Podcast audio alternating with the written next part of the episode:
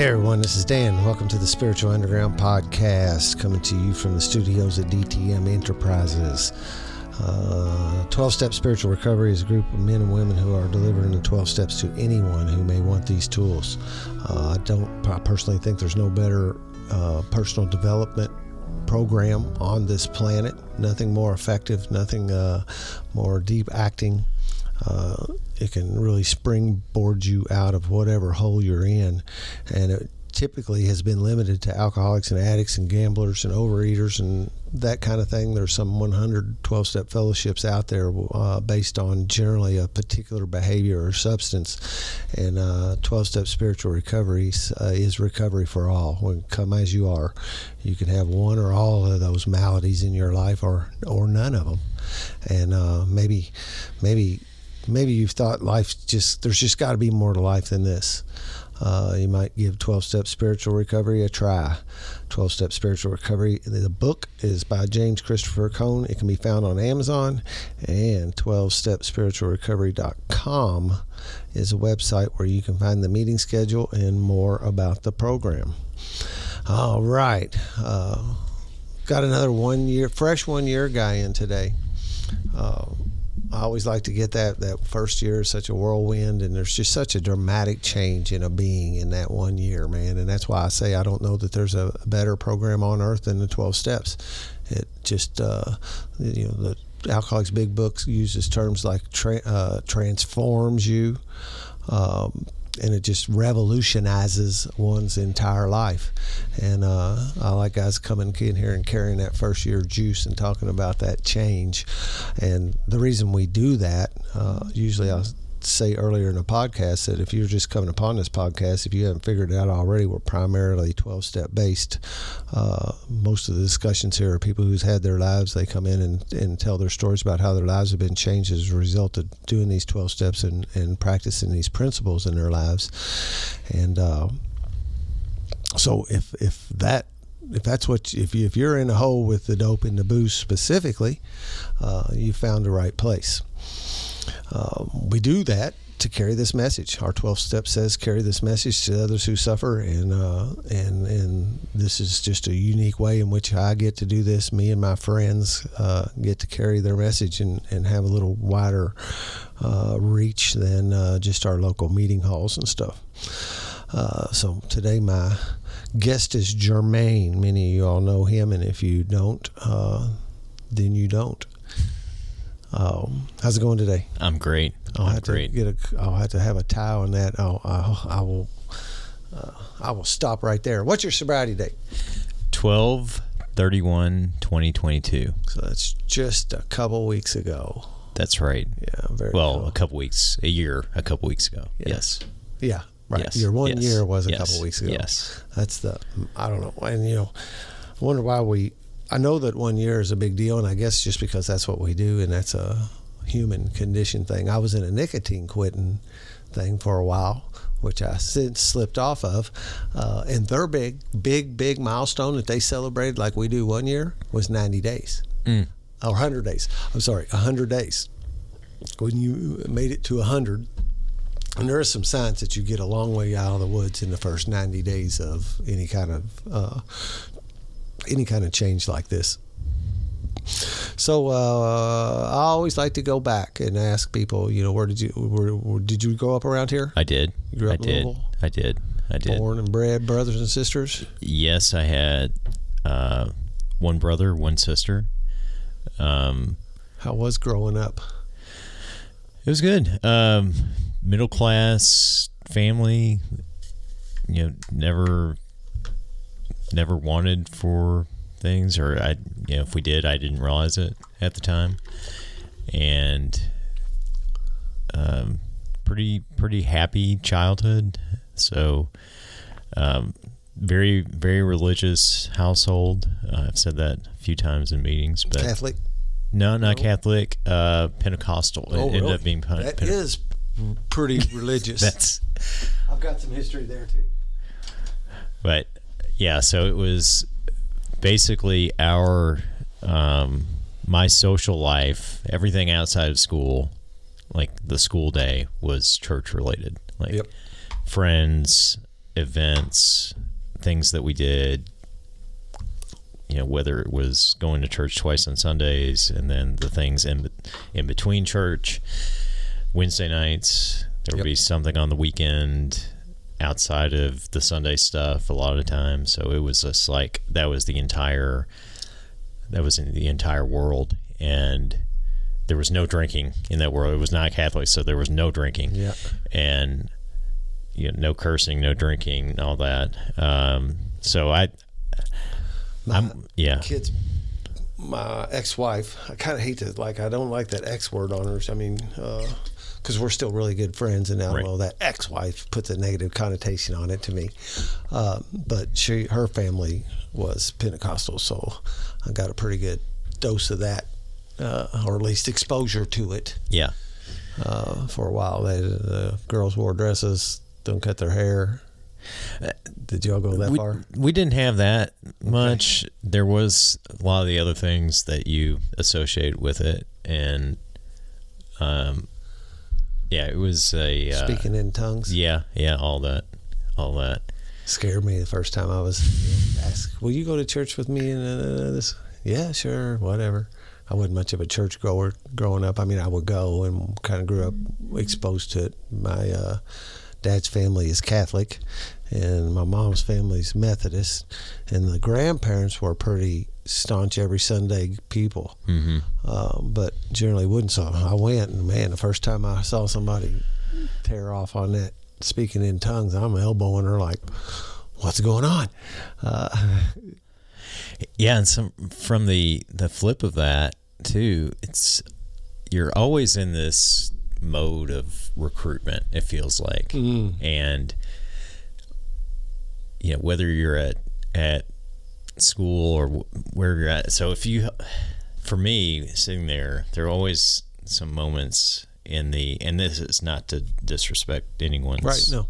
beliefs, but just my experience is like, okay, you have somebody new that you don't recognize, and it was a semi, like a smaller congregation, and so you see somebody new come up, and it's like, well, hopefully things are a little more low key today, so that they don't get scared off and come back, and then you know, sort of working them into the the the more elaborate and and um, you know the wilder, I guess, for lack of a better word, stuff that that happens. But yeah, between that and then the um, you know some of the my my mom was a big singer in church, so that was another thing that was always stressful for me during the you know sitting there on Sunday morning.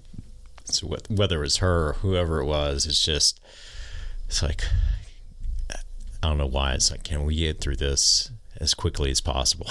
Like, I'm so nervous for this person, and and some people like I know that they were they felt compelled and, and called to do some of that stuff, but it's like uh, uh, you know maybe it's not for public consumption sometimes, but yeah, it was uh, it was an interesting interesting upbringing. I'll say that like maybe one of the differences that I had that a lot of folks that come on this podcast and a lot of folks in groups, I I don't know if I had a drink before I was 21, Mm. And in fact, I'm I'm fairly certain I didn't. And not to not to get ahead, but um, yeah, I remember as we were sitting here, I was trying to think of like the first beer I had, and I remember I was part of my like allowance or whatever was cutting grass, and so I had a like a six pack of Coors banquet beer. I don't even know if that's a, still a thing, I don't even ever heard of it. but and I don't know if we can have product placement here, but Yeah, we can. Okay. So I had that in my room, room temperature, like sitting under my desk. I had bought it. I'm like, I want to see what this is all about. Like, what drinking beer is all about. And so I cut the grass, hot day, came down and popped open a a lukewarm Beer. Coors banquet beer. like the reaction is like, "What the? What? Is, what are people? T- this is awful. this is terrible." And uh, you know, so yeah, early on, just had off and on like if you remember Zima, Mm-hmm. I mean, had Zimas, and uh, But this is all post twenty one. Yeah, this is all post twenty one. can twenty. Buy it legally. Yeah, and- yeah, yeah. I was living at home. I went to I was I went to college at U of L, so Just lived at home and I just that. lived at home. Um, my I didn't really party. I wasn't part of a frat or anything, and yeah, the group of friends I hung around were more of the computer gaming LAN party, if you know Yeah. what that is, like, and like Dungeons and Dragons Yeah. playing and that type of thing. Uh, very much nerd culture stuff, and so just But they weren't my- getting in trouble. They, they weren't getting in trouble, and they weren't drinking, and and that. I mean, there were many nights during college where, yeah, I'm out till four in the morning, but I was at somebody's dorm with my my desktop computer that I had packed in the back of my my Camry to to get to their dorm so that we could network and play games all night. I mean, that was this sort of the thing. So You know, I mean, you can, we kind of laugh at that, and you say nerds and stuff, and kind of do that little bit of uh, negative, uh, uh, Yeah. around that. But you know, those people were doing, you know, they weren't doing wrong stuff. I was flat out Right. doing wrong stuff by that age, uh, in a completely different manner. yeah, So, uh, you know, knock them around, but that's the better road. yeah, and that's one of those things. I too, I like think back to it, and I'm like, had I got into like hung out with different people, or or maybe just had a different experience in college and had either gone away or or done something else that just how different my life would be mm-hmm. and you know so in some ways you know it, it is what it is i'm here now but you know in some ways i think okay what you know that's that's good maybe it would have been better to to get that the the madness over with earlier or start that earlier and end it earlier but Maybe. maybe i I, don't mean, know I didn't get sober till I was 45. You know, Me- me I- too. I, was when I started when I was 14. My first drink like that was then, and by the time I was in high school, at the end of my high school and directly after, by then I'm drinking every weekend, most every Friday and Saturday night, and sometimes in the weekdays. Uh, not be able to. I lost my first job when I was 19 because I couldn't get to work on time in the morning because of last night. Mm. Uh, yeah, I wouldn't. I, I, you know, and I'll tell you, you know, and I get what you're saying there about getting that over because uh, quicker. Uh, when do you think you actually? When? How long was it that uh, that the alcohol really had a grip on you? That's a good question. I really started drinking heavily. Well, I won't say heavily. I mean, enough to classify you as an alcoholic, I guess. Which, you know, if you Yeah. go by what they ask you at the doctor's office, I mean, Yeah, that's yeah. like not very much.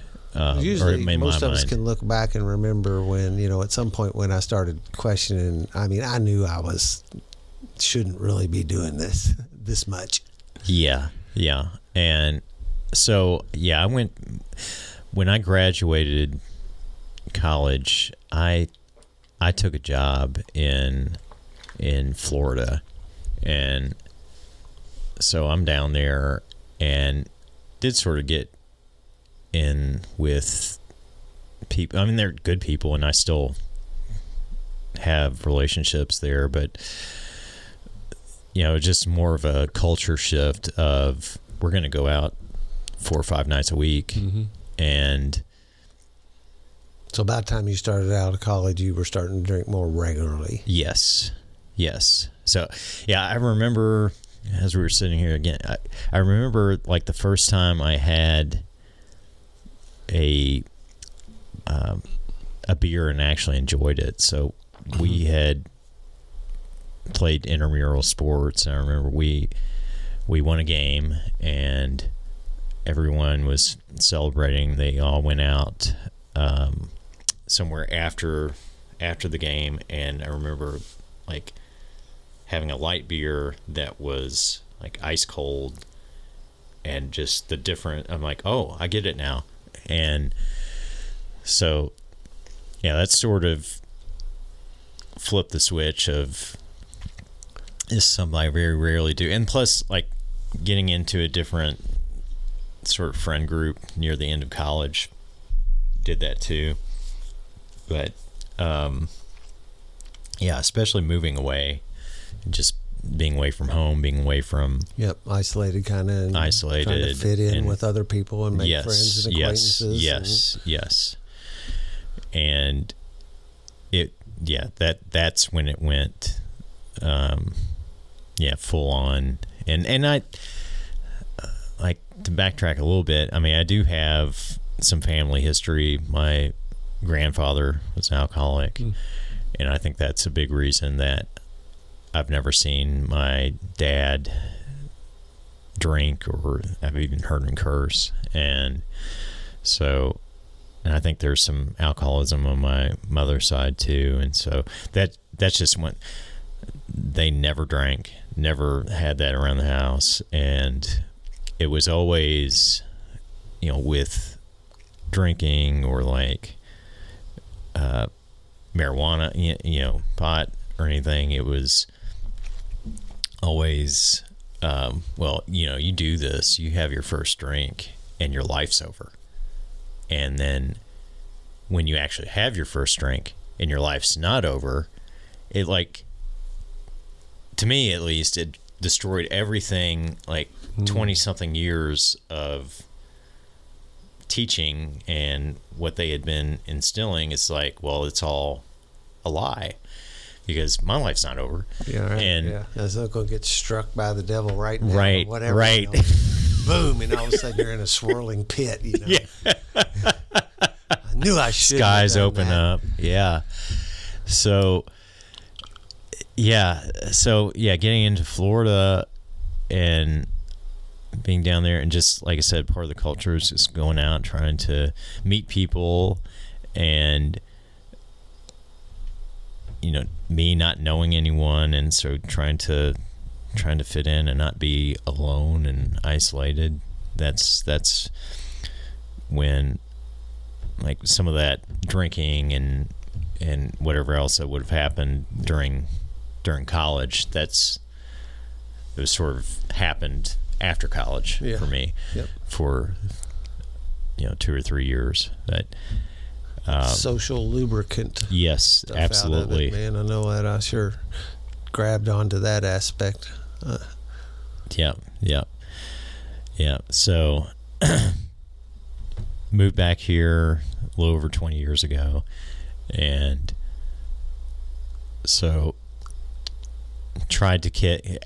Also, when I was in Florida, I picked up a like nicotine habit that I hadn't had before. It's like, oh, you smoke cigarette when you're drinking. drinking a beer and it's like you only have to buy like that ratio changes of beers that you have to buy Yeah.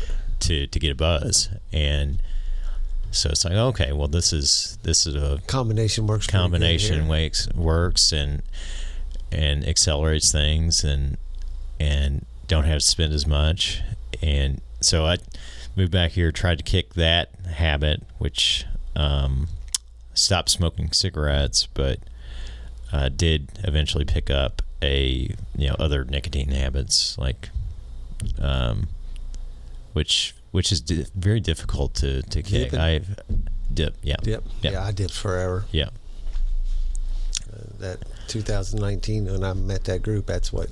That's how I was able to stop dipping. I haven't been able to kick the nicotine completely. I still use these patches, but uh, pouches now. yeah But uh, I feel like it's a harm reduction. These aren't as bad as that was. Right, Sometimes right. your mouth would just be because I pretty much got to where I was dipping all day.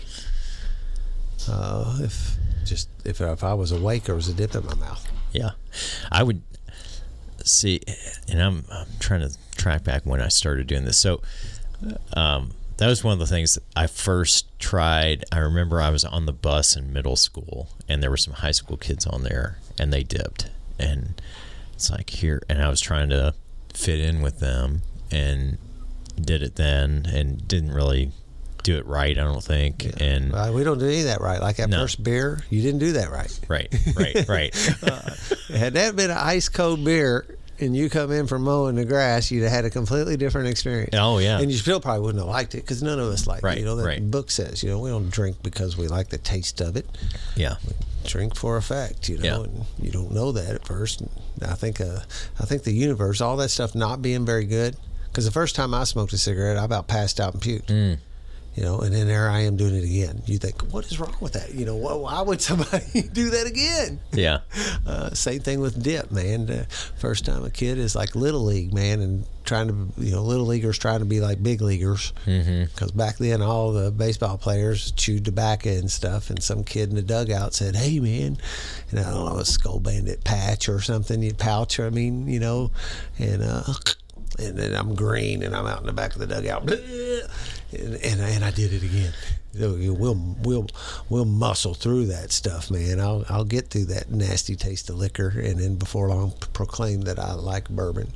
yeah, yeah, yeah, and yeah, there was some beer uh, I, near the end of it. I mean, the like the craft and IPA stuff. I mean, I I I liked the taste. Get all connoisseur Yeah, get all connoisseur very, very elitist on the beer drinking and very hipster, I guess. And, but again, is it, is it worth, I mean, there are lots of things that I guess potentially you like that are not, you know, if I could eat this whole tub of ice cream, but if I knew it was going to lead to me eating a tub a day, it would kill me eventually, then you know, is it worth eating that first tub of ice cream? Right. Yeah. And so, yeah, that was that was one of the toughest things in early sobriety was that oh, I'll never, I'll never be able like always thinking about the, the next forever, and like I'll never be able to do. Yeah, I'll never have a, a beer with buddies again. I'll never, um, I'll never have another IPA. It's just like yeah. no more New that Year's that kind of toast. No more Super Bowl parties. right, right, right. And yeah, that forever thinking is just something I I really had to work on. One day at early. a time. Yes, yeah, I know the cliche, but it, it is it's it's it's a cliche, but it's real. It is absolutely real, and I had a, a conversation last week or the week before, mentioned it on the, the GroupMe. I went to a wake and just happened into a conversation. I didn't know the person, um, but they were telling me about how they're.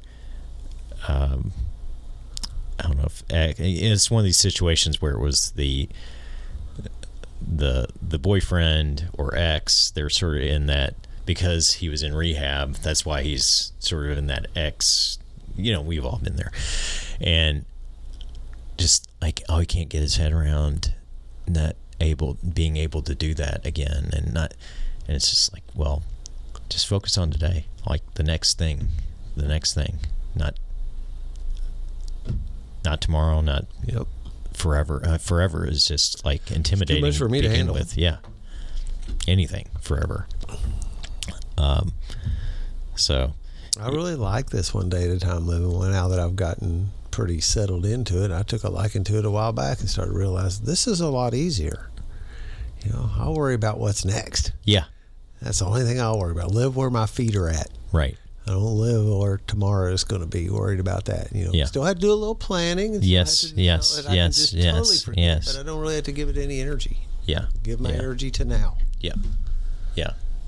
That is it's really changed my life. I think. No, I think I know. Yeah. And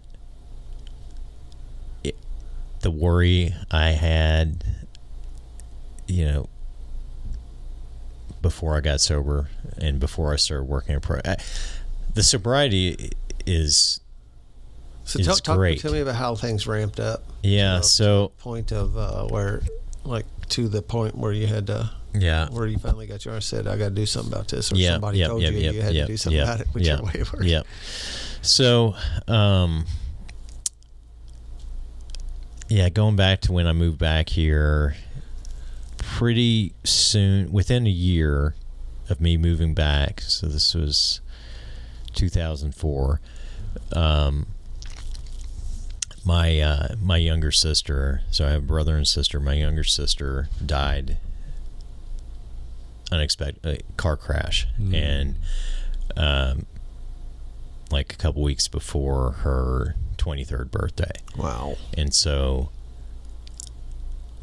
I think um, any, you know, I just remember that time and the time after it and in sort of sense. It's just like, um,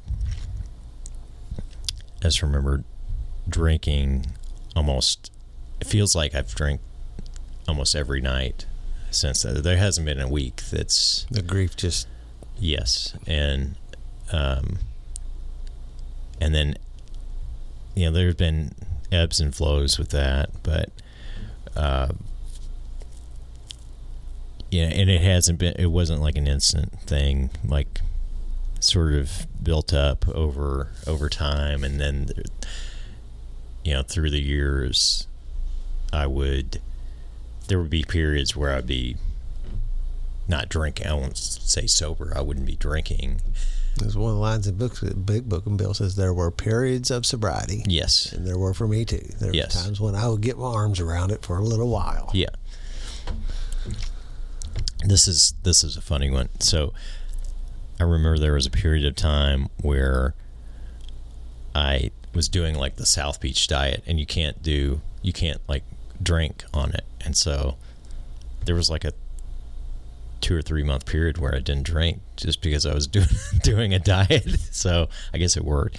But um but yeah, there was never a time where it was like I'm gonna I'm gonna quit this for good and and I can do that and I would I would not drink for a couple days and it's like okay I don't see I don't have a problem. And you know so there would be times where and I've thought about this too like over the last 20 something years where you know it wasn't an everyday thing but it was a it happened often enough to it should have been a red flag for me that there's a problem. So it could be a like going out um, with my wife or going out with friends or um, you know i remember going to some concerts one time and and like just getting home and just being out of my mind. Or even like during covid it did turn into an everyday thing of just like i'd have my i'm trying to remember what i called it in my head but it was um, phase one was a couple of ipas phase two was like i would switch to the like the box of pinot noir in the in the closet. And so it's like every time i'm walking by i just have to hit the hit the tap to top off a little bit. And then phase three would be bourbon so i would do that like every night hmm. just to like unwind after the day and you know it is it was a stressful time and i i think a lot of people overdid it and probably their alcoholism Yep. came to the surface Yep. so I mean, I, yeah, one of the things I've I've really been impressed by is like listening to people on this podcast or even in spiritual underground that got sober during the the middle of COVID. That's just like I uh, big time kudos. That's that's a big deal. That, that's very impressive. So, um, so that that it just sort of built on that, and then I would notice that you know, and I had these incidents throughout the last um, 20 years where it's just like I'd wake up the next morning and it's just like not necessarily how did I get here, but like, um, you know, how did I get home? What am I like? You know, a lot of people say, "Well, I just woke up somewhere naked," but mine was more like, "Why am I like laying here, either in bed or on the floor in a suit? like, what happened?" and uh, uh, just lots of times where it would just get to the point where I would black out. I have no idea what was going on, and I would I would notice that the hard liquor would start to do that to mm-hmm. me, almost guaranteed. And so bourbon, yeah, doing some of that would would definitely um, get me to the point where I was just like out of my mind. Um, I, always, well, my other little favorite lines was is that, and I really did. I come in thinking that you know, I didn't black out. I wasn't a blackout drinker. I heard you guys talking about that, uh, but there was nights I couldn't remember. Right, that's right. That's exactly right. And I'm not a blackout drinker. I just don't have a clue what happened last yeah, night. yeah. There's that movie, The Hangover, and it's like it felt like that was happening to me all the time. Yeah. And I would get asked in the morning or the next day, it's like, do you know what you're saying last night and what you're doing? And I'm like, no, not not really.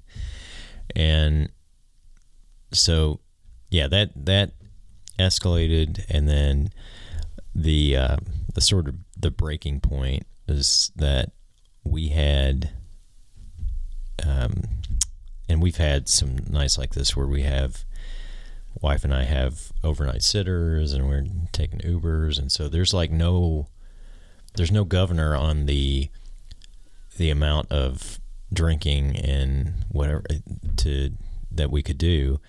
And so we um, we went out New Year's Eve Eve and uh, went to a couple bars, um, like, and and it's situation too where when when we were both drinking, we'd eventually turn into like sniffing at each other. I mean, it's just the way it was. Um, but told her, uh, make sure that I don't drink bourbon tonight. And so I drank bourbon. Like so, yeah. Sort of the narrator, he did indeed drink bourbon that night, and so I, I was so out of my mind. We got it's like bits and pieces. I remember and don't remember. Um, got back. I remember like lots of yelling, like um, I remember being outside of the house for some reason um, just sort of out of my mind. And, you know, I've had these situations before, unfortunately, where I remember one time we went out and one of the things I do is I decide I'm going to walk home. Is doesn't matter where we're at. I'm gonna I'm I'm gonna show you. I'm gonna walk home, and and yeah, there was one night when walking home from I think Headliners uh, somewhere on Lexington Road. And remember leaning up and almost passing out against the the wall for Cave Hill Cemetery, and I had eventually had enough sense to uh, to have an Uber come. I feel bad for this guy. Like, come come out to the my spot at the wall to pick me up. And uh, where are you at? Uh, along the road here. here yeah, yeah, but it's very much a yeah. Uh, nobody cares. I mean, my mindset during this time, like nobody cares about me. Self pity. Self pity. I'm. Yeah, nobody cares if I live or die everybody be better without me. Um, just and still struggle with some of that, but um, surprised to no one. The drinking makes makes it a million times worse, and to the point where you know there's a risk of actually doing something about it. And most of you know, most suicides, most domestic violence, most all that stuff has alcohol wrapped around it. Yeah, yeah.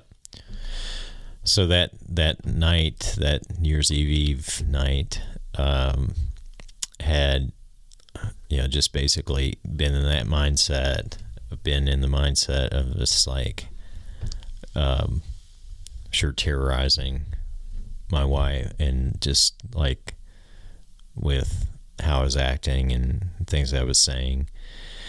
And uh, so just woke up the next day. Um, I did, yeah, I did. Um, it's like, okay, well, she's mad, she's in bed. Like, um, I'm going to put a dip in to like chill out like a night. so I, it's one of those nights, and this has hap- happened more and more too, where it's like I just like um find myself just like on the floor, unable to like. uh, It's almost like my mind's working, sort of, but my body is not cooperating, Mm. and I'm just like I can't to get off the floor, and uh, so yeah, threw up, um, and that's another thing I look back on. It's like if I hadn't thrown up that night, I don't, I don't know if I'd be here. Hmm. And so the next day, woke up, was, um, you know, feeling awful. Still had that like, you know, lots of sort of remorse over like because I didn't remember everything that happened. Um, still don't remember everything that happened, but had that remorse around it anyway. And so sort of woke up feeling remorse, feeling like a piece of crap, and then like okay, I'm just I I just don't need to be here. And then so we, we had a had a talk and yeah, basically my wife was like, I'm yeah, this is I'm I'm done with you. And it's like, okay, I'm just like I'm not I'm not doing well. I'm not I'm like there's something wrong here and I'm not I just don't feel good. Like uh, I don't feel right. I don't feel like um, I just want to be here.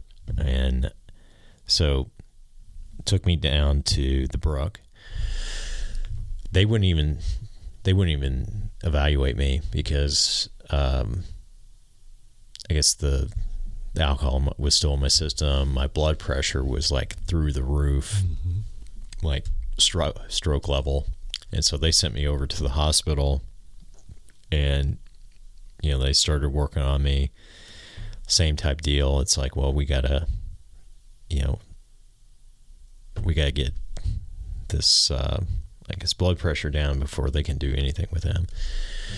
So that was sort of the point and and hearing a doctor say basically the way that this doctor looked at me and him basically saying that I was an alcoholic. I'm like, "Oh, I am? I guess." Um it, it just and the way he looked at I'll never forget that. The way the the look sort of of um whether I imagine this or not, just like this look at this piece of shit.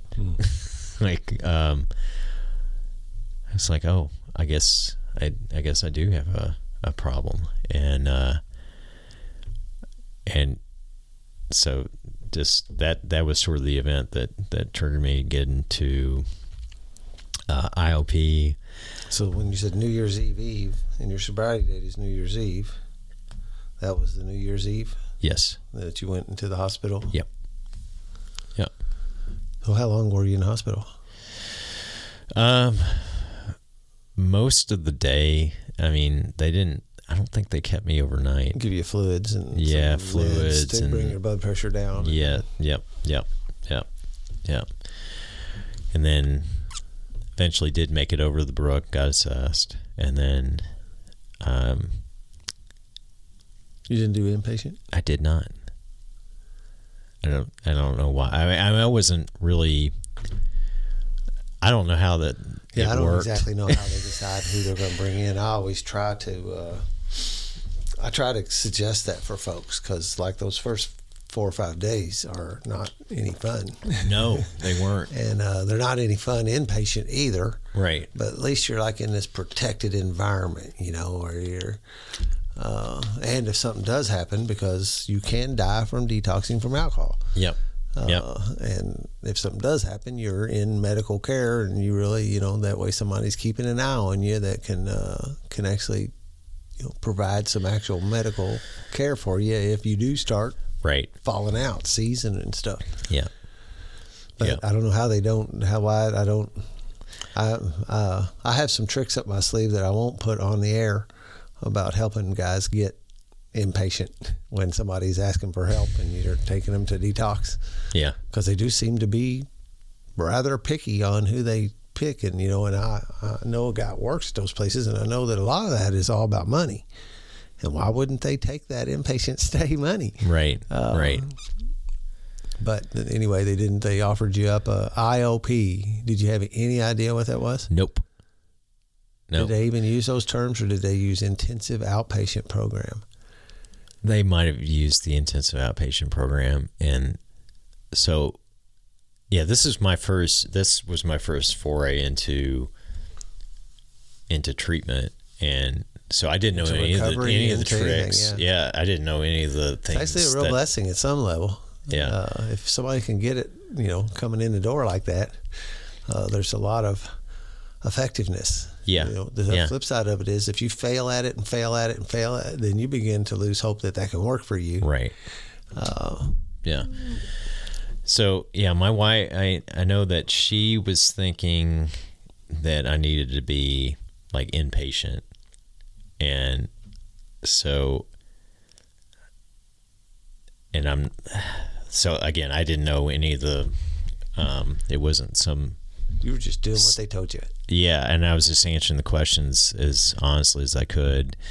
They were talking about sui- suicidal ideation. and It was vague. I mean, that was the that was the truth. I didn't have like a plan, and that was, I think, one of the the triggers to send me to Yep. IOP if you flip versus- switch, you're going in. yes, and That's what I mean about one of my tricks.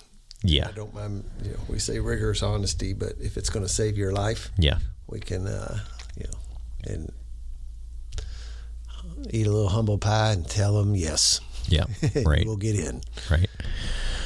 So ended up doing the IOP, um, which again I had no idea what that was. I just knew I that. wonder, like the timeline. Do was was IOP the next day? I know some people. no, no, you had to wait. To I had to in. wait a few days, Yeah. and because it was over the hol- it was over, over the holiday, and then they didn't. Um, they evaluated me, assessed me on that, like on New Year's Eve, and then I want to say it was because we had enough time. I called around to different places to just see what was out there as far as You interviewed treatment. folks? Yep, yep, yep, yep, yeah. What's going to meet my needs for uh, my my agenda for getting help? Can I work this in my schedule? Yeah. well, yeah, there's um and that's the thing I joke about too. It's like um I'm sitting there on New Year's Eve and I'm like, okay, well there's a work event on the second.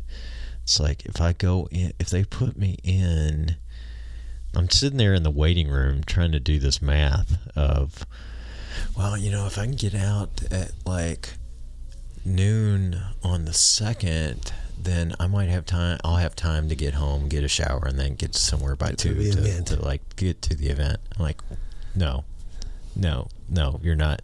You're not going to the. Uh, First time I showed up at treatment, in a similar kind of circumstance. I didn't know nothing.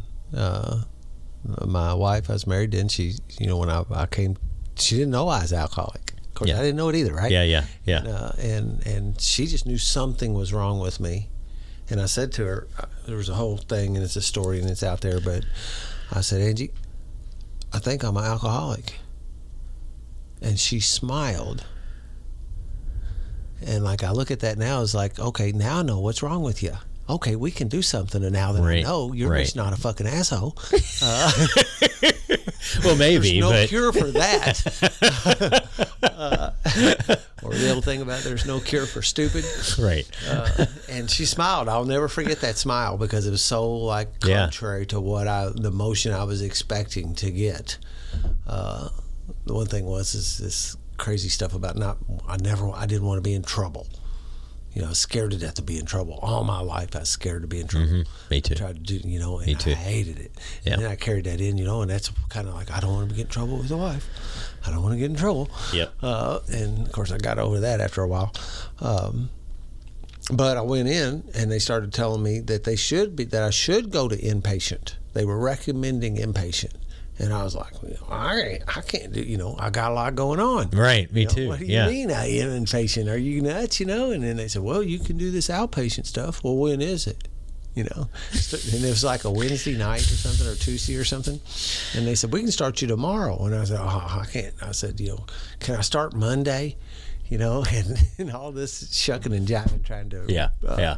coordinate my own recovery, which is fundamentally where this thing like works and don't work. Is that I got to let go and let somebody else run my recovery. I'm no good at running my mm-hmm. recovery. I, mm-hmm. actually, it's mm-hmm. impossible for me Right. to coordinate my own recovery at that point in my life. Yeah. Yep. Yeah. Yeah. I had the same. I was doing the same calculus of, okay, if, yeah, I've got this and this and that going on. We got this, and I'll have to check my calendar. yeah, I, yeah. Let me check my schedule. I'll get with my assistant. So it was a few days later before you actually started getting some real treatment. Yes, Uh, how was those a few days? they were rough. They were rough, and just as much physically. I mean, I was able, you know, like I said, it had been a while, but I was able to like turn off the drinking for a few days at a time, and that was now leading up to this one. It had been, it had followed.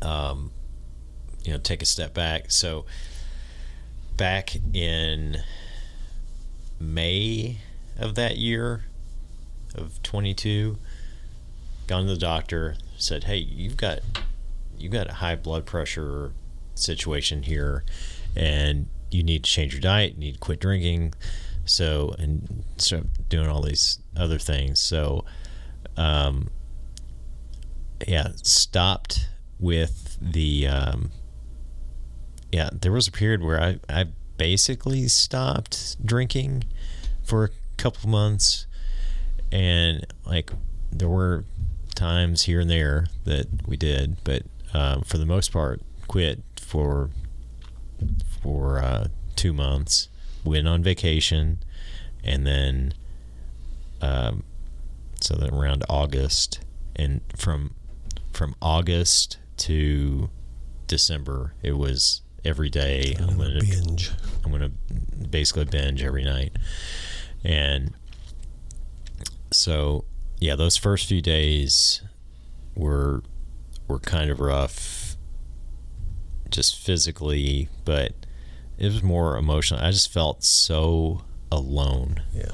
I, I don't I don't know how to The- explain it. It's just like, I like to use the big book terms. The deep morass of self pity. Yeah. Oh yeah. yeah. And yeah, just like going to bed, I just felt like I couldn't be more alone. And uh so yeah, it was it was a rough few days. Um actually started with a one of the few people, maybe maybe the only person in SU that didn't go through Chris's group. So I went in through um, the other counselor. the other counselor, and so he he did like an afternoon. Like we had the morning, which was the same people every day, and then the afternoon you had, um, and that was the afternoon was more of the depression, anxiety, the mental health side of it, I think. And so they would just disperse you into different counselors and different topics and things like that. And Chris was the. And it was Zoom. It was. Yes, it was Zoom. And so um, Chris led the afternoon. We talked. I was one of the rules that my uh, counselor had put on the group was that you needed to go to three meetings a week to stay in the group. So I had I'd been to to meetings virtually. Um, like there's a I'm assuming there's still a, a virtual like AA meeting, newcomers meeting every day Mhm. at uh, certain times, and then uh, went to Token a few times, and just like okay, uh, well, first of all, I had no idea what an AA meeting was about and what who was going to be there and and Format. And, format and just like um this like oh there's there's probably a bunch of drunks there you ever think about that Yeah. And uh, what am I? What, what am I going to be? What, why am I going to be there? Why do I need to go to that? I did the mistake of walking into a women's meeting before I knew how to read the bulletin, you know, and that's terrible too. You know, you walk in there, man, you kind of, you know, you boom, you walk in, you know, just like because you're trying to be cool, you know, you're not gonna don't want to act like a dummy. That's another thing, you know, like Yeah. not getting in trouble. I could, I can't be seen not knowing not what I Right. do, what I'm doing. Right, right. Uh, that's not okay. Yeah. I can't be caught. You know, the words I don't know, or and you walk in there and you go, uh start backing out of the room, and then they start talking to you because they want to help you. yeah Uh, yeah, it's uh, definitely uh, a complete culture shock thing to come into these rooms, and Right. and then you know, and every one of them has a different vibe too. yeah yeah yeah So it's not like something you can get used to real quick. Right, right. And yeah, so I had Chris in the afternoon and we were talking and just started talking about he recalls it as I was looking for a meeting, which I was, but I don't think I I don't think I said that. I mean, I was just talking through what I was going through and I remember him saying You're probably putting off the vibe that the I was meetings you putting were going to weren't we're not doing anything for you. yes. We're not connecting and He's incredibly intuitive. He intuitive. very much because I I don't think I said that. I, I don't think I said it. I think But he, would just say picked that up on because he, knew that that's really what you he- were doing. That's exactly right. So he picked up on that, and he's like, you know, I've got this great meeting you need to go to, um, and so the first one I went to was actually first SU meeting was actually a um, I did it virtually, and might have been birth. It couldn't have been birth birthday because I um, I don't think it was. I did. I was on virtually for the first um, first birthday night with SU that I was part of, um, and then I know was I did one virtually. It's like sort of like maybe camera off, hanging out in the background. Like, okay, what is this this one about? But it was great vibe, like great energy, even through Zoom. So I went the next week in person, and I'm sitting there, and the the fellow I was sitting next to, he after the meeting, he's like, hey, you know, introduce himself, very welcoming. It's a great meeting, and he's like, do you have a sponsor? And um, I'm like, no, don't. Um, I honestly didn't even know how to like React. to how, well, how to do it. Like how like how do you get a sp- like? It's sort of like, is it like coming up and asking somebody to be your friend type thing? is that the kind of energy that you're putting out? Like, we be my sponsor? Um, I guess it Sort of kind of is. that in there too. but uh yeah so he's like oh there's this great guy. He um he was sitting right next to me. You should talk to him about being your sponsor. So talk to mark. Can i say his name? Yeah. All right. Talk to mark. Uh that's the guy that uh tim was the guy that that got us connected. And so talked to him afterward. There was some some history there he had he had actually worked with my dad it was just a weird like Mm. couple of coincidences and and um yeah it sounds like my dad actually helped him figure out that he was eligible to retire with like a full benefit Hmm. without working extra five years and um so it was just kind of a neat coincidence we Yep. we sat down the It's next amazing how often those things happen. Yep, yep, yep. And so talked about it, prayed about it. He he gave me a call or sent me a text. It was a Saturday night um, that next week, and he said one of our guys is is giving the lead at uh, Age of Miracles tomorrow morning at eight o'clock Sunday morning, and uh, he's like, "I'll I'll come pick you up if you want," and so I'm like, "Oh man, eight o'clock on Sunday morning." that was my first thought. I'm like, "It's eight o'clock on Sunday morning," but my second thought was, "Okay, this is a test."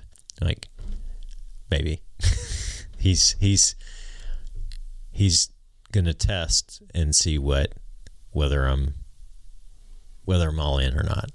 Like, you know, so um respond back, said, Hey, I will uh yeah, I you don't need me to pick me up. I'll, I'll be meet there. you there. I'll meet you there. I don't wanna I don't want it to be like him rolling up in a van like windowless van and I'm like thrown in the back and like I don't know what my day is going to be but you know. So go to that. Um, yeah Toby gave the lead. I ended up uh, by luck of the draw having um, the assignment of doing tokens it was under my seat.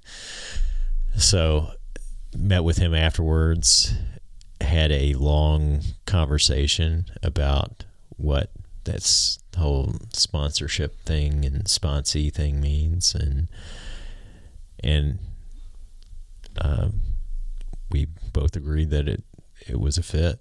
And so um it, it, it that that to me is if if anyone's listening to this and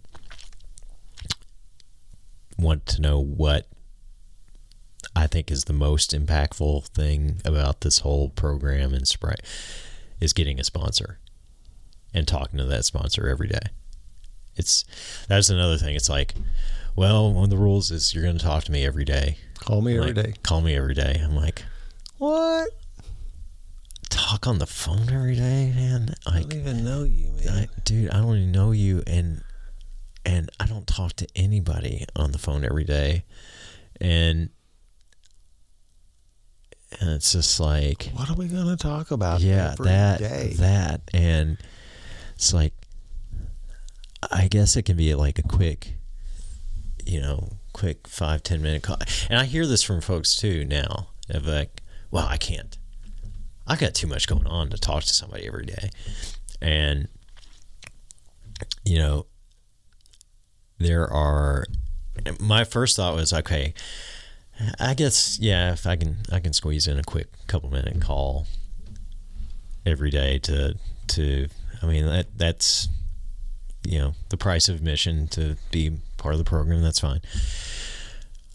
I'll tell you, we have we probably spend half an hour to an hour on the phone every day. It's just like, um, I don't know if that's typical for his other sponsees, but or just in general, but and I don't know if he if I'm taking too much of his bandwidth as far as being a sponsor, but um, it, it has been the most helpful thing for me Mm-hmm. because it's almost like having a counselor or a therapist that you're talking to every single day. So and got that kind of stuff. value, but then you know that relationship builds Yeah. where it becomes a friend. That, Absolutely. that's filling that role. You know, Yeah. and, Yeah. and yeah, there's. You're right. I agree 100. percent The most impactful thing is you know get a sponsor. That's what we say. Get a sponsor and work the steps. Yeah. Get a sponsor. Yeah. Get a sponsor. Yeah, yeah, yeah, And that call every day is the only reason to do that is to build a relationship. hmm If you didn't, if you didn't talk to each other regular, you wouldn't be able to build a relationship. You wouldn't Yeah. get to know each other. And, that relief I had too, man, I could feel like a steam pipe, like a safety valve kind of release every day when it was time to call my sponsor. Because I would call him and I'd talk to him for a few minutes, and when I got off the phone, I would feel better. hmm Because it's it's you know minute by minute, hour by hour in the early times, man. It's it's it's not an easy road, man. There's Right.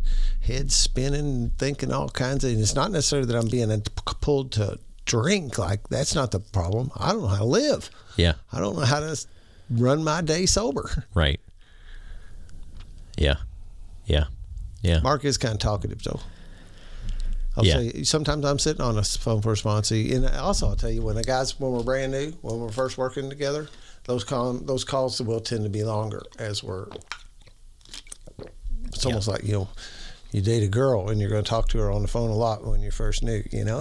Yeah, yeah, yeah, And, yeah. Uh, getting to know each other. Right. And then, you know, there's times that it's a five minute call, or sometimes I pick up a phone and say, Hey, Rick, what's going on? Oh, not much. Everything okay? Because I'm kind of pinched on time. But if you got something you need to talk about, I'm, I'm here. And, nah, man, everything's good. Just heading to me tonight later on. All right, well, cool. I'm going to get back to what I was doing. Holler at me if you need me. Yeah. And they're two minute calls. Yeah. I do think it's amazing, like the the guys that have, like you, that have multiple. You know, how many sponsors do you have? Sponsees. yeah, I sponsees. don't count I mean, but there's a bunch of them. yeah. It's like I always think It's about honor. I don't, you know, it feels sometimes when I, I don't like that number because it feels bragging or something, you know. Right, like right, right, This right. many sponsors. right, right, right. And again, I never, I never shot for this. When my sponsor Mm-hmm. told me in them ground rules in the beginning that when you get this, when you've had this spiritual awakening and you've worked these steps, I'm going to expect you to pass it on. I was like, I nodded, but in my head, I was going, I'm bullshit. uh, I never, I, I didn't sign up for that. Yeah, that means that's like a forever thing. Yeah. isn't it? Like, I Well, you know, like a being, you mean like a mar- like um, you know, I've had sponsees l- decide to go to other sponsors. no, I know, I know, I, Uh, but it feels like a forever It thing. Like, kinda oh, I'm, does, I'm but gonna, we'll try the same kind of thing. Same energy is like day at a time. Yeah, you know, yeah, It's yeah. not forever. yeah, yeah, You know, yeah. and actually, I take from Scott Lee says, I pray that my sponsees outgrow me. That means I've given them everything I can give them, and they need more. Yeah. And they go to another person, and Okay. because that person has more, but that's a different bucket of juice over there with this guy. right. and uh, and do that. And um, and a lot of them don't make it. I've been really fortunate. God has sent me a bunch of just awesome men to work with, you know, and now they're my best friends. And he just keeps on, you know. I I sponsor about two guys a year. You know, start Yeah, take take two guys a year through the work usually, yeah, and it is. But you said it earlier, you know, it's a it's part of that price of admission. yep, Yeah, the book says Yeah. the price must be paid, yep, and uh, and I know I know that's and and Bill uses this term in book two that it is the foundation of our recovery. That is my that is the foundation of my recovery today. Sponsoring other guys. But you think you know here's this guy that doesn't even know me, and he's willing to put this time in for me, you know, and it's like there's got to be a hitch in this someplace. hmm Uh, when, when's, When's it gonna get weird? yeah. yep. All kinds of crazy stuff. And then later on, you just realize just how valuable that is, and Oh, that you've come to love this man, and Yeah, y'all yeah. have a relationship that you would have never thought that you could ever have with another dude. Right. Right. It's powerful. And I was at my sponsors till two o'clock in the morning last night, or I didn't get home until about two. And we, I, I rode to his house at a little before four. We went to Fred's service. mhm. Uh, Christopher was asked to speak at Fred's service, which was beautiful. And you know how he, Chris is. He Yeah. go up there and just blow magic all over everybody, you know. right, right. And uh, then we went out to eat, and then a big chunk of us decided to go to a meeting. So we juice bombed a meeting, and you know there were there was four people in that meeting that wasn't spiritual underground, and there was like eight that were. uh, and and then we went. I went over to his house and we watched a movie, and I left there about 1.30 in the morning, Nice. and it was a great night. You know, energized. What'd you watch? Michael Clayton. Oh, George love that Clooney. movie. Uh, Chris sets me up with movies. He says, well, we just make a point to like, you know, I even just joking around with the people. They're just like, what are you doing after this? I said, it's date night. You know, what do you mean? I'm going over to Christopher's. We're hanging out. Uh, you know, we're all dressed up from the funeral Yeah, and yeah, stuff. yeah. And um, and you know, at some level, it feel you know, I'm not in a relationship, and I'll be honest, I don't care to be. And at some little, you know, you talking about like it getting weird. At some level, like the intimate relationship I have with my sponsor, and not intimate in the weird sense, but the intimacy that that I have with my sponsor fills that for me in my life. You know, it's uh, uh, that closeness to somebody. You Yeah. know, because I mean, ultimately, you know, we we do this male female hookup thing, you know, and and kind of get wired in that some part of it's about sex. But you know, I think the ultimate relationship is when you're when you have that connection with somebody, right? Mm-hmm. Mm-hmm. Uh, and and I get that, uh, and and I wouldn't give it up for the world. Right. Some people switch sponsors. I can't see you doing it. And I didn't go through the brook. I uh, and this is old stuff too. But Chris never raises his hand when people say, "Is anybody willing to sponsor somebody?" When we make that sponsorship call, right? And I was, and I had heard what he was saying, and you know, I thought that was the man I needed. You know, coming to Spiritual Underground, I'd hear him share, Mm-hmm. and uh, this little ego trip, you know, that you think you need the best guy in the room. Oh, right, right. I need the Michael Jordan of sponsors. Right. Yep. Yep. That's what to handle me. It'll have to be somebody like that. Uh, and uh, but he never raised his hand, so I'm like looking for second or third string. Who? Okay, well, since that dude ain't, who else? And because I knew the sponsorship game, I'd been in AA for a while, and I was back. I got a year of sobriety in 2011, and then drifted, and things got way worse. And uh, and I come in there and did a burning desire one night, and I got truthful with the group because I didn't tell them the trouble I was in. I was coming in there saying I'm fine. I'm just back. I've had some time in the past. And when I hear people come up there and do that, you know, I kind of chuckle under my breath because I'm like, yeah, that was me. Mm. Wonder what's really underneath of that. you know? Right. And then you Right. find out usually, you know. Yeah. Uh, and uh, I had all that deep morass of self pity and was just in a real low place. And they and I didn't plan to do a burning desire that night, but they said, "Does anybody have a burning desire?" And I went, and I told the group my truth about I'm facing six to twenty years in the Indiana Department of Corrections. I'm scared to death. I Right. still can't quit drinking. I was drunk last night, uh, and he made after the meeting he made a beeline to me and said, "Hey man, uh, I want to work with you if you're good with it." And then he goes, "But," and then he laid the ground rules on me right then, you know, and everything he said like. Uh, only time I have in my schedule is after this meeting on Tuesday nights. Can you do that? You know, and I'm get a new book. Do you have a big book? I said, Yeah, I got a big book, you know. And he says, It got writing and color and stuff in it. I said, Oh, yeah, it's all tabbed out. And he said, Get a new one. okay. And I just said yes to everything, you know. He said, Right. I'm gonna call, He said, I want you to call me tomorrow between 1 and 3 p.m. And for years, I called him at 2 because that is right between 1 and 3. and uh, just organically happened because you know there's a conflict of interest kind of thing with him sponsoring people that come through this Mm, program. yeah. Uh, a lot of people do that. You know, they they get through the IOP and then they want Chris to be their sponsor, and you're like, can't do it. Right. Right. But back to the sponsorship thing, the Mark and you. Uh, it's funny, you know. I mean, like it's the same thing in the book. It says we normally wouldn't mix. Would you ever see yourself running around with Mark in any other circumstance?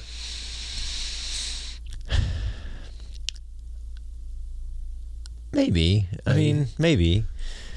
I mean, I, I see two I fair, pretty different people. yeah, yeah. I don't. I don't think we would, ab- absolutely would not have the relationship that we have, but um, also think that um, yeah, somebody at a meeting referred to him as the the redneck Gandalf. But you know, and I talk about this sometimes because we see like when you came in, you know, you can feel a shield around you. Like, you know, if I can, I'm gonna put this wall here, and you can come to there mm-hmm. and talk to me. but mm-hmm. you can't mm-hmm. come in any closer than that. I'm, I'm guarded. You know, and Mark was the same way, man. He was he was angry. He was tough dude. You know, he used his anger and his toughness to like keep you at distance. And uh, and then to watch what he, who he is now, Yeah, you know, yeah, giant yeah, big teddy yeah. bear, you know. Well, and I've seen so much growth in him over the last year, and just amazing. I'm just thinking back to that first conversation that we had after the Age of Miracles, and we went and grabbed coffee and, and sat down for a couple of hours, and there was still some, yeah, still some, definitely some anger there, definitely some some stuff, some stories he was telling. I'm like, this guy's this guy's nuts. and uh, We're in, all in a good yeah, we're all nuts. And uh, but yeah, just um, just the amount of like change I've seen in him too has just Yep. been amazing. He's grown a lot in year two. and and just a great great person Yeah. and And what at that point he was just a little over a year sober. hmm yeah and he still had you know still had some um i think some stuff that he was still working through so Yep. but it, it yeah it was And at nine years, I still got some stuff I'm still right working through. right right right and so But yeah, that's cool too, you know, Yeah. because you get to do, you know, you're growing together and you Right. honestly really are, man. And it's a hand in hand walking with another dude. Uh, I could like battle buddies, man. I mean, I really envision this thing like we're out on a battlefield, you know, we're in the, the, the global war on terrorism kind of thing. mhm. and uh and I need to, you know, they say like uh, those guys in there doing that, you know, and I listen to a lot of military dudes podcasts and stuff and their experiences through that, you know, and the whole concept of, you know, they're not fighting the war on terrorism. They're fighting to help keep this guy right beside him right alive. that's right And I look at that similar parallel of what we do. Uh, look, you know, and I'm not a veteran, and I want to make sure I always do this little disclaimer. I'm not trying to pull anything away from that and try to make it any smaller or anything. But this is the closest thing. That's the closest thing I can see to the camaraderie that happens here, and I think it's because of the same thing. We're fighting to keep each other alive. mm-hmm. yep yep Yeah. My sobriety means something because guys are dependent on it. There's a bunch of guys expecting Dan to stay sober right because their right sobriety is somewhat hitched to mine. right And Yeah, that was when I was talking earlier about the sort of the forever thing. That's that's kind of like, oh well, I'll go through the program, I'll go through the steps, and then, oh, if I have, if I have sponsees, that means I've got to be accountable to them. That's a that's a me thing too. Of, I like you just said, I have to. Like I won't be able to turn this off at some point. Yep, and there is some of the underlying, you know, we don't really say that, but there's energy in there that if I'm accountable to these guys I'm trying to help walk through this work, that puts some accountability on me Right. to continue to do it and to be at the meeting on Tuesday nights and to continue to show up. hmm And I remember that I'll talk about pushing all my chips to the middle of the table. You know, and I've had a big enough noose around my gonads that I had to do that. Uh, I had to go all in, hmm and and there was a point where I just said, okay, you know, I fought it internally that that was going to be the acceptance of saying, okay, I'm going to participate in AA the rest of my life. This is just Dan. hmm Dan is this dude here, mhm. and and and having that acceptance to said, okay, I'm good with that. If the payoff is what I'm getting in the rest of my areas in my life, uh, I'm okay with that. I'll pay this. I'll pay this price to have what I have. Yep. But it wasn't easy. It didn't come. It didn't come easy. Yep. So Mark walked you through the work, Yes. Yeah. and you have completed the 12 steps of I have. Alcoholics Anonymous. I have. qualified to take another man through the work. I have. Uh, any particular steps that you want to think about? What stuff that happened? Um. your views on pieces of it? I think. Yeah, they, I think the uh, well, fourth and fifth step is is pretty powerful, and that's one that feels like it it never ends.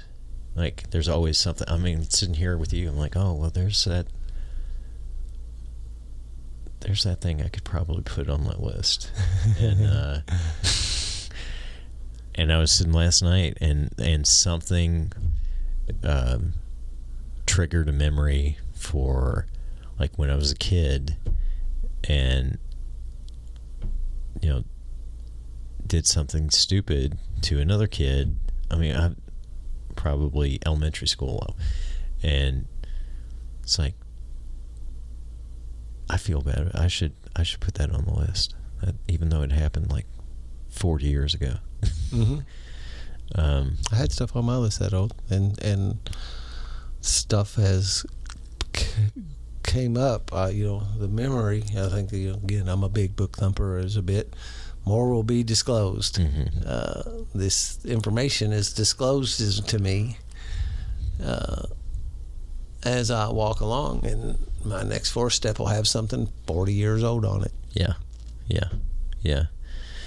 So that that's that's kind of cool. The I encourage people to go through Yeah. the work again as you approach year two, and I try to Yeah.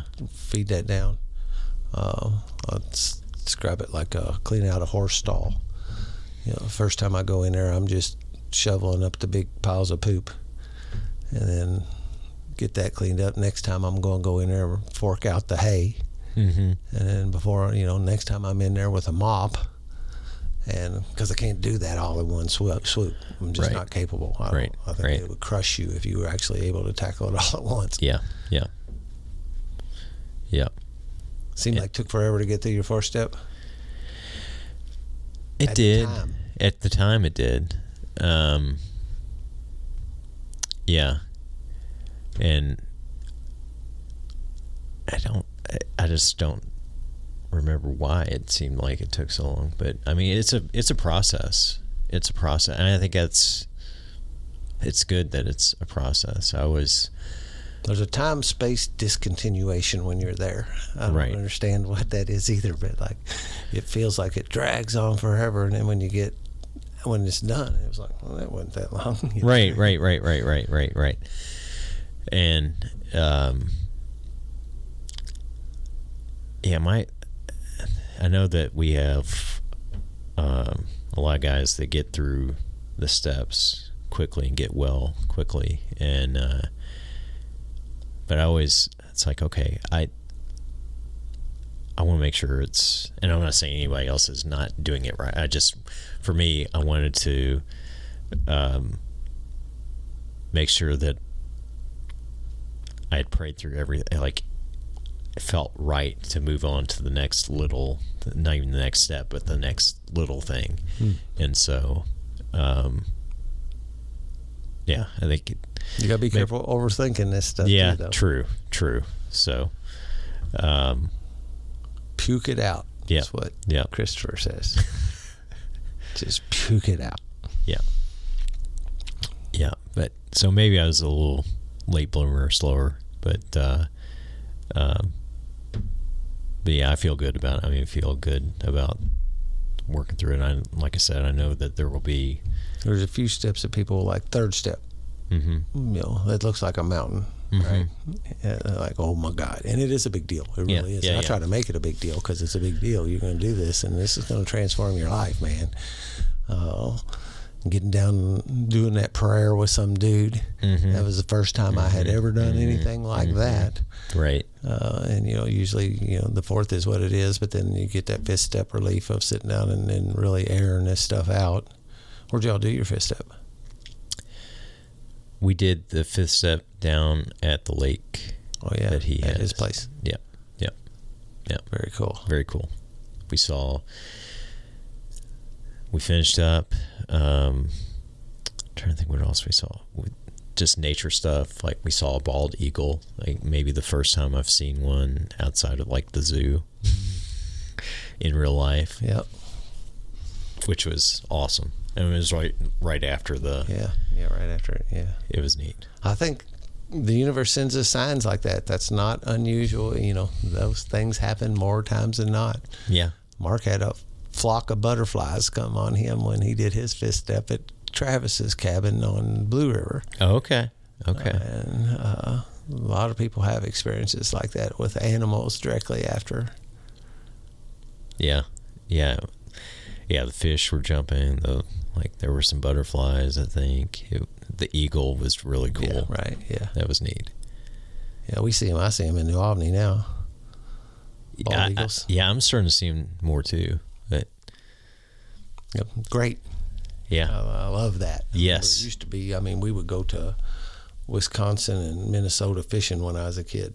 We do our family vacations were usually geared or like around stuff like that. yeah, And you know, we'd see them, and you know, you'd sit there and watch them through binoculars for hours, like you was never ever going to see another one. hmm Uh, and you know, now here they are flying through New Albany. It's cool. yeah, I love the comeback of the animals that we. That's cool. There's Yeah. that bird is majestic, man. And when you get to see one, very uh, cool. huge, big dudes, man. Oh my gosh, kind of Did you, scary. you did six and seven down there right after. Yes. Yeah, it's another thing, you know. We have this. He's following this TSSR recipe that was Christopher taught to me, because this is cool. You know, I mean, I sponsored. I sponsored Travis. Mm-hmm. Travis sponsored Mark. Mark sponsored you. Right. and there's a lot of uh, you know it's a humble pride type of thing of Right. that that you had this played this part where these people are this is trickling down and people are getting better and it won't be too long for you're sponsoring somebody are you yet No. Okay. No. i thought i would have known i kind of keep an eye out Yeah. uh, I I think you'd know. yeah uh, and it you know that that's i don't know it's just very fulfilling uh, it's it's more than that but it's uh you know that old self-pity of feeling like i'm a worthless piece of shit and people you Mhm. know maybe we would be better off without me Right. to the position i sit in today is the very opposite everybody's better off with me Right. than without me Right. and that shifts because I had the same feelings, you know, that I should maybe disappear. Maybe I should run away. Mm. Maybe I should, if I can't kill myself, maybe I should just ditch. Um, Yeah. any amends in particular? Oh well, the amends to my kids. Like when I got, you know, like I said, when they had um, stayed overnight with my parents when we went out and had the like the event that got me into The crash and burn. the crash and burn. The um, you know, when they I guess it was New Year's Day when they came home, um, and just the the amount of love and just like and and they're not ones to show like emo- like not big like Public just public, yeah, of PA affection. people, but like the hugs and just like the the grip on me that they had when I got when they got home was just I'll, it is something I'll never Mm. forget in my life, and just doing those amends to them uh, was was uh, it was so awesome. I mean, we've it, it's really changed our family dynamic overall, and the um, you know not to say that we don't have moments. It's just like everything. Where Sure. it's Life on life's terms. like right and but just the the the shift in that relationship that I have with the three of them is has just been awesome. And I Magic. think, I think it's been magic, and I have to attribute that to working a program, staying sober, and doing amends. Yeah. So it it, it has changed my life, changed their lives, and that that that, to me is is more important that you know they're having a better life because of this program. So, um, yeah, that's really stuck with me.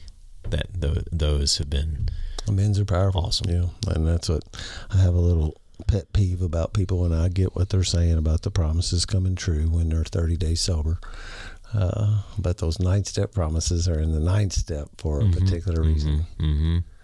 And uh, when you start doing that work, man, it's a, like you use the word shift. It's almost like a wrinkle happens in the universe and things straighten back out in alignment. Right. You know, it's Right. like the tectonic plates are not quite in alignment and they're Right. rubbing on each other, you know, and then they go and they slip into place. Yep, yep, yep, yep. It's very cool. Yep. Very cool. Yeah, and you know, imagine at some point, I'm not sure, but you know, that's one of the other big hurdles that people come in here and you know they read. We don't have window blinds, but you know how a lot of meetings have them great big window blinds with the steps on them, Mm-hmm, the traditions. You know, I can remember sitting there looking at those things, going, "Oh, that don't sound too bad." but this make direct amends thing uh, Eh, is that optional? Uh, looking at that, I heard a speaker, my one of my favorite speakers, and he's been on my podcast, Scott Lee. He says that uh, when you first see the steps there, they look to be punitive, mhm. like they're built to punish you, you know, but nothing could be further from the truth, really. Right. Right. Yeah. It. Yeah. Absolutely. It's. Um. And then you just celebrated one year in December and family there and and you got that unique thing where you were the only dude celebrating too, man. That is so that don't happen much at the spiritual underground. I agree. You get all that love all poured on you all alone. I did too. My first year. Of course it was a different dynamic. We hadn't Yeah. included families and stuff yet. Yeah. But still I was the only one and I got all that spiritual underground love poured only on me and it was it was great. Yeah. Yeah. I think maybe people ran out of things to say, but it's okay. yeah, uh, we you know, we made the meeting hour and a half because of uh, how many people we Yeah. generally Yeah, were yeah, celebrating yeah, when we were out of time, and then now we got an hour and a half for one person, and it kind of Right. like, well, uh, there's really only so, there's really only so much that can be said, yeah. but it was good night. Yeah. And it's. I guess it's going to be different this month because I think There's a bunch of us. yeah, it sounds like there are like 15. No, it's not 15. I have them here. One, two, three, four, five, six, seven. One, two, three, four, five, six, seven. Yep. And I don't know. I ain't seen Jerry in a while, so I don't know if he'll be there. But we got uh, Josh celebrating one. Mark, your sponsor, celebrating two. Toby three. Greg four. Dylan five, and me nine. That's awesome. So we got a one, two, three, four, five. Uh, Jerry will be celebrating two as well. Jerry and Mark were in Chris's group together. Okay. Okay. And you know what was put to me, and this is stuff that, uh, again, a little bit didn't. I was on the fence about it when it was first presented to me, but uh, over time it has grown on me. You know that the spiritual underground means a whole lot to me, man. My life was saved there. Mhm. You know, and now what am I going to do? I'm going to walk away. Right. I'm gonna just take my toys, take my ball, and go home. Right. Uh, right. How selfish and self-centered is that? You know, and uh, continue to pour into it and keep it as important as it really is, and don't Right. let that fade out. Uh, continue to invest. Continue to participate. Right. It is very unique and very special. We have a special group. We do. You don't see it everywhere. And then, like those nights, like last night, when we drag about eight or ten of us into somebody else's meeting, changes the entire dynamic of the meeting, and that's fine. We went and listened to Derek speak Thursday night for his very first time. He knocked it out of the park uh, for a dude who's a year and a half, twenty months, something like that. Right. Uh, to just to, and that's the thing, and it's always been said. You know, guys like that, they they sound like they're five years sober. Right. Uh, he he speaks like he's been around five years. Yeah. And uh, we was in the men's recovery house at the Talbot House, so these Yeah. dudes are, you know, they got a little different vibe in there, you know. mhm. And then uh, and uh, I know there was some uh, traction happening when we drug our energy in there and the fun we have and the smiles and the hugging and uh, That's cool. who are these guys? And I love going. I like juice bombing meetings. I like it when we get a bunch of us to go in and go to some other meeting and share some of our energy with other people. That's cool. Very cool. Mark Very speaking tonight. Yes. I'm gonna be there. I was hitting LJ and I couldn't get on the same page with him. I just didn't word my question right. Uh, some of those places you can't do that. You know, you can't. They're not open meetings in facilities. You know, they bring a speaker and maybe you can bring a buddy and the two of you can go in there. But uh, and I didn't know if the VOA was like that. Uh, I spoke at the VOA some time ago since Mark's been here because Mark showed up and was there. Mark came in to it, but it didn't get to give the vibe that you could just walk in. That's Right. why I was asking, you know, is this a meeting we can juice bomb? Is the meeting a whole bunch of us can show up and and I'll tell you what, when you're up there at the podium, there's absolutely nothing better than to look out there and see your friends Yes. rather than a bunch of people you don't know. Right. Yeah. So it is an open. Uh, LJ said yes. I don't know if there's been any more chatter of that effect since uh,